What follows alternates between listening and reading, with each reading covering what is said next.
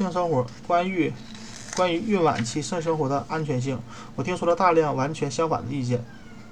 这到底会不会诱发阵痛呢？在犹豫要不要做，那就做吧。研究表明，性行为并不会诱发分娩，除非分娩条件成熟，即宫啊宫颈已经做好准备。理论上说，精液中的前列腺素和性高潮时分泌的催产素也会诱发阵痛，但即便是这个时候，在合适的情况和最成熟的情况下，你也不能寄希望于通过性爱来诱发分娩。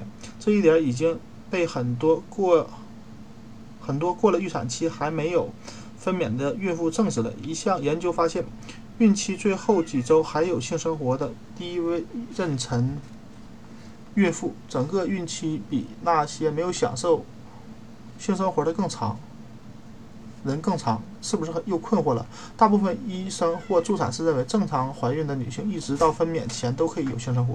问问医生，你这样做是否安全？如果医生亮绿灯，就在你想要且有精力的时候好好把握机会吧。如果是医生亮红灯，有早产迹象、前置胎盘或难以解释的阴道出血情况，就尽量采取别的方式亲热。一次浪漫的烛光晚餐，漫步在星空下，看电视时和丈夫拥抱一下，洗澡时帮对方涂抹啊抹身抹上沐浴露，或是相互按摩。如果医生不允许有性高潮，就不要让丈夫试图满足你一时的开心。